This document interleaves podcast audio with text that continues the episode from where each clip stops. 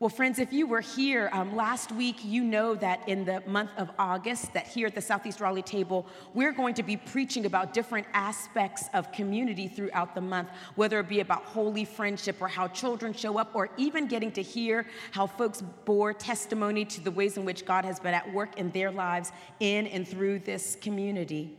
And what I hope you will hear over and over again as we talk about community over the next couple of weeks is that community is beautiful and powerful, but community, being in community also comes at a cost. I don't want you to think that it's always mamby-pamby or that it's always easy or that it always looks like a photo op. Um, to truly be with other people will mean something for us. It will mean something for you. You know, at the Southeast Raleigh table, we oftentimes say, oh, we make space, we make space for each other. And I get that that's kind of like this new phrase that people love, oh, we're making space, making space for you. But the thing is, like, when we make space for others, that means that we have to somehow also con- uh, contort or um, uh, fit ourselves around how others make space. When I um, need to be centered in a story, that means that somebody else can't be centered in a story. I mean, it's just the way that community is. And that's not easy because um, we live in a world that doesn't always equip us to be in community well. I do want to say this also um, as we talk about community is that we, we recognize the difference between communities and cults. Okay? So, um, and the reason I say that is because sometimes as we talk about community, it can have the same kind of language that is oftentimes used to um, sub- subject people to ways of being that I would not ever purport we do in this place or space. Okay? So when we talk about community, when we die to self, there is always life. In cults, when you die, you die. I mean, there is, there is, there is a sense that like you check a lot of yourself at the at the door. In communities, we oftentimes are freed up. Now, we might have to call each other in at times. However, you would hope that communities don't cause confusion or create conditioning that creates limiting beliefs.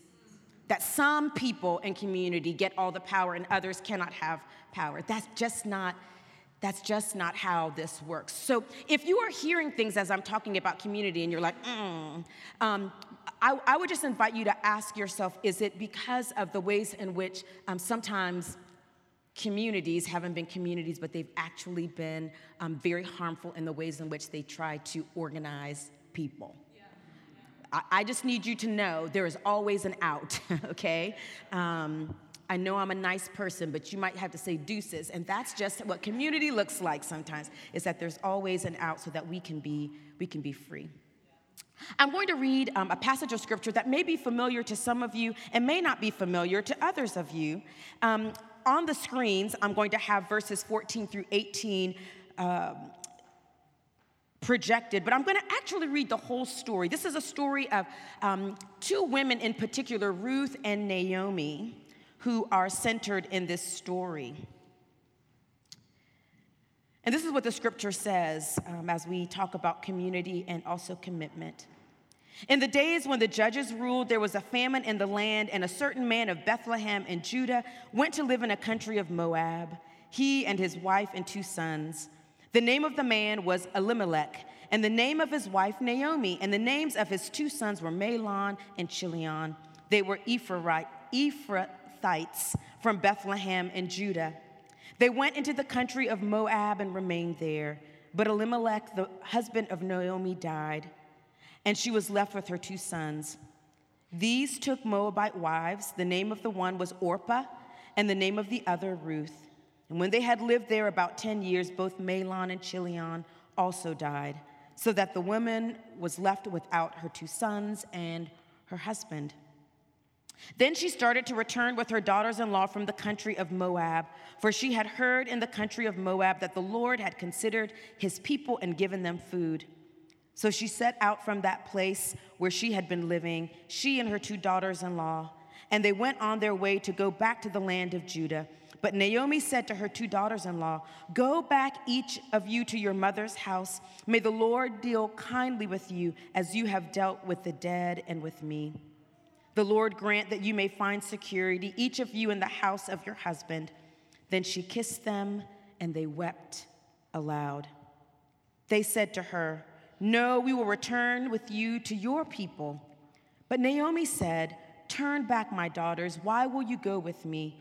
Do I still have sons in my womb that they may become your husbands? Turn back, my daughters.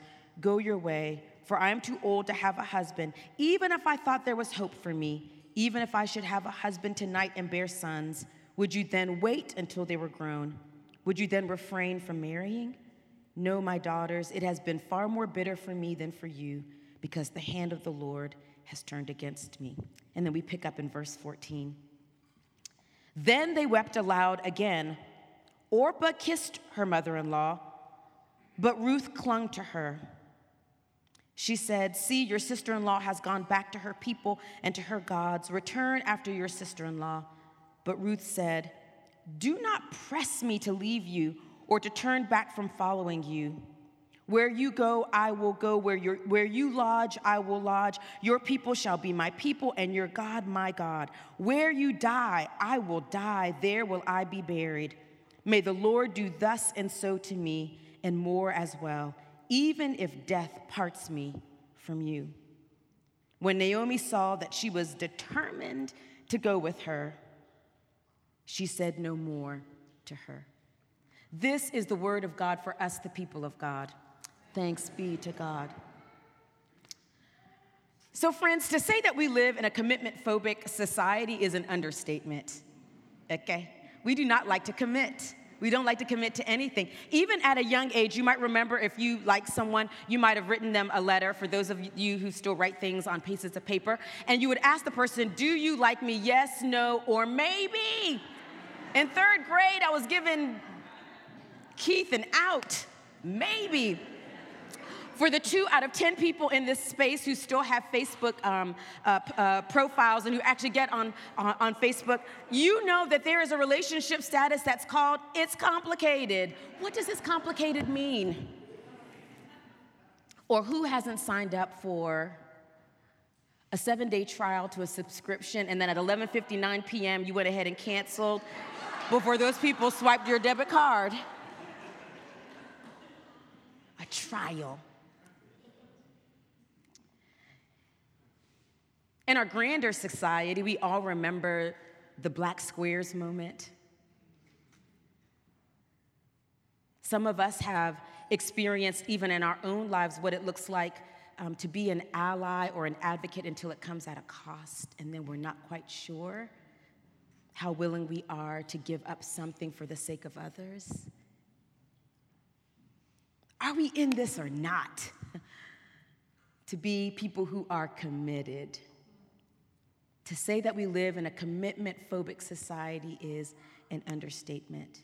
So I have to confess that I have been blown away by the ways in which here at the Southeast Raleigh table, people seem like they're in it to win it. Last Sunday, we had Gerard McAllister and Hannah Paulson and AJ, Alina Jones, who shared their testimonies.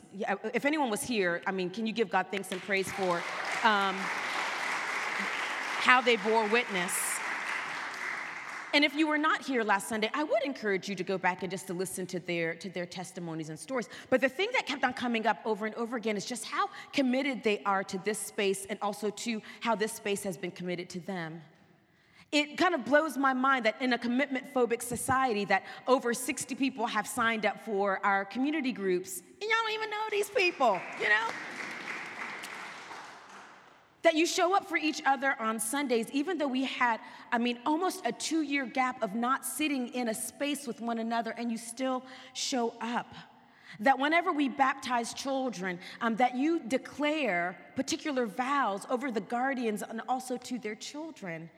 That there are individuals who are sitting in this place um, even after a couple of months of worshiping here at the Southeast Raleigh table, who want to become members whenever we have new members in October. I don't say this lightly, but it's nothing short of a miracle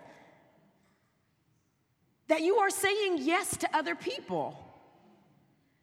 It's nothing short of a miracle to say yes to a community. It's nothing short of a miracle to say, I want you to know me and, and I want to be known by other people.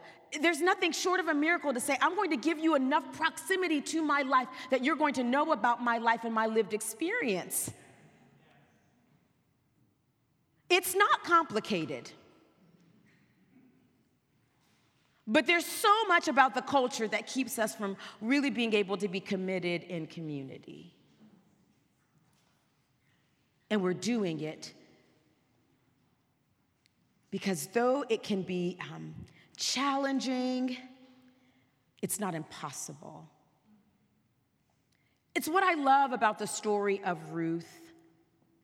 Because Ruth gives us a glimpse of landing somewhere, of being connected to a people, of, of offering up her whole heart and her whole life and her vow to another individual that meant something for her. That Naomi's people are going to become Ruth's people, and Naomi's land is going to become Ruth's land, and Naomi's faith is going to become Ruth's faith, and, and Naomi's divine is going to become Ruth's divine. And her yes did not come because everything was smooth sailing in Naomi's life. I want you to, to remember the story. Ruth says yes to Naomi and being committed to Naomi when it felt like everything in Naomi's life had literally fallen away. Her yes was not an over spiritualized commitment. I can say yes to anything that is easy okay? It's why I don't mind an online fitness class because as I'm doing this while somebody else is doing, I'm like, y'all, listen. Shanti, you keep jumping up and down if you want to.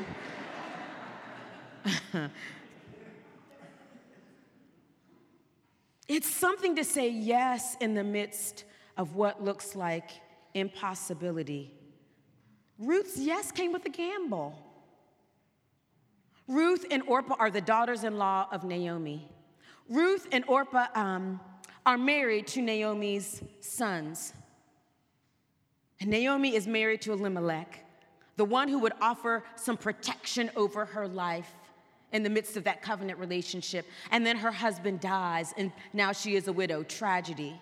Then it says 10 years, they continue to live life, and then the husbands of Ruth and also Orpah, they die, which means now all three women no longer have protection or covering. And also, in the midst of that tragedy of death, death, and death, there is a famine. Economically, they are strapped in this recession where literally they cannot get the resources that they need. The tradition would have been that Naomi would bear more sons and then Orpah and Ruth could then marry those sons. But Naomi presents the challenge I am way too old. And even if, would you wait around this long? Go back. Go back to something that is familiar.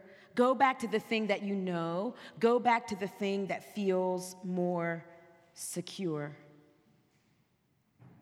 And it says that Orpah cries and kisses her mother in law. But Orpah goes back. I want to stop here. Orpah's not wrong. Orpah's not wrong. Do not vilify Orpah because sometimes we are called to go. And sometimes we are called out of places. Some of you know this. You, you, it took you three months in a pandemic to recognize this job that I have. Oh, uh uh-uh. uh Bless and release. This person who's looking me in my face, bless and release. This relationship that I even have with myself, I may need to bless and release how I am holding onto my trauma or whatever it is. Sometimes we are called to go. Orpah's just showing us a new way of navigating community. Some of you had to go from places that had harmful theologies. You had to go from places that asked you to check yourself at the door. You had to go from places that made you make yourself small. You had to go, and you're not wrong. When you are called to go. Listen, called to go is very different than leaving. Orpah goes back. And sometimes we are called to cling.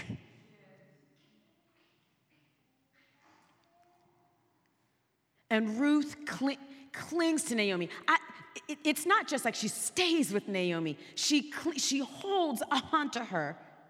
And she tells her, Where you go, I will go. Where you lodge, I will lodge. Your people are going to become my people. Your land is going to become my land. Your God is going to be my God. In the midst of all that seems like loss and destruction, I'm going to hold onto you because there is something about connection and relationship with you that would make me think that the margin of loss is going to be less than the margin of gain to cling to you as community.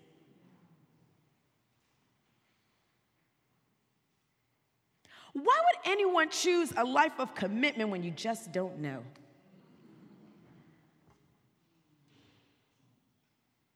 Why? Why? Why would you allow yourself to let somebody else's burdens be your burdens and somebody's joys be your joys? Why would you ever get proximate to people or let people get proximate to you? Why would you ever share your lived experience or let someone else share their lived experience? Why, why, why would you ever take the risk of choosing a life of commitment and community? I think Ruth's story shows us something. something. Sometimes commitment writes a better story for us. You know, when people like to play, play around in relationships and they want to be in situationships, you know, the saddest thing about it is that sometimes people don't give themselves an opportunity to be great. Because then they're just kind of trash in the relationship. You know what I'm saying? And when you when you just can't really show up fully, you never allow people to see like the gift that you can actually be. Sometimes commitment writes a better story for you because you see what you're able to go through and what you're also able to overcome. And in this particular story of Ruth and Naomi, commitment writes a better story for Ruth. Because Ruth, because of her commitment to Naomi, becomes the great grandmother of royalty. For Ruth becomes the great grandmother of King David, who wrote the book of Psalms, most of the Psalms. Ruth, through her commitment to Naomi, gets a shout out in the genealogy of Jesus in the Gospel of Matthew. Ruth is also a part of the tree of family members connected to Jesus. Sometimes commitment writes a better story for us. Even in the midst of what looks like some loss. That you might have to let go of some old ways in community in order to make some new friends. Sometimes um, commitment to community might look like some of us have to learn to be more comfortable with being uncomfortable but it grows your capacity to be with other people who are hurting. Sometimes commitment to community looks like you can't always be centered. But then the great gift is that you don't have to be your own God. And sometimes in community, you get to be centered. So that you recognize that you don't always have to code switch or drop a little parts of yourself in order to be fully who you need to be. Sometimes commitment will write a better story for us. And here's the thing, friends, is that we are and we live in a society that is more familiar with watching people perfect the art of walking away. And the world thrives on this. So, when I say it's nothing short of a miracle that you choose to be in community with one another, it's because you bear witness to another way. In the midst of a world that says, oh my, if I can help people walk away from each other. And yet we choose to be a community that has more cling energy than go energy. Seeking to hold on to each other, to fumble towards repair, to say when we get it wrong, and to seek to get it right, to know how to take space and also make space, to trust in others' becoming, to live with a sense of belonging, to be in a place where we can take a deep breath and fully be. Like Ruth, I pray that sometimes when it gets a little challenging, we will trust God and we will cling. And like Naomi, that we will be able to just welcome when community comes our way. But here's my greatest hope is that we wouldn't think that somehow our commitment to community is out of our own human capacity. I am not asking you to be more than what you can be. Because if we do that, then I'm going to ask you to hold and do emotional labor that you do not need to do. That's not what community is, that you hold more than you can actually hold. But in the midst of our humanity and people who choose to be committed to one another, that we would recognize before there was Ruth, there was a God who says, I will be your God and you will be my people. We draw power from that. That we will recognize that we serve a God who cannot quit us and who does not know how to leave us, who journeys with us with a pillar of cloud by day and fire by night. This God, when we were afar off, chooses to come in flesh and bone like glory and to move into the neighborhood so that we might see the divine with our own very eyes in Christ Jesus. It is that power that we draw on. It is that power that we draw on. That God was committed to us before we even knew how to be committed to ourselves or to one another so that we can be. And may it be because of our commitment. God, I pray, because of our commitment, God will write a better story. In the name of the one who creates, redeems, and sustains, God, might you write a good story through the Southeast Raleigh table? God, would you make us a community that it's not just about when we take great pictures with each other or when it seems like everything is going well, but that we would take it seriously that sometimes, Lord, we have to die to some things in order for others to know what it is to have life. That we have to count the cost of what it looks like to make space.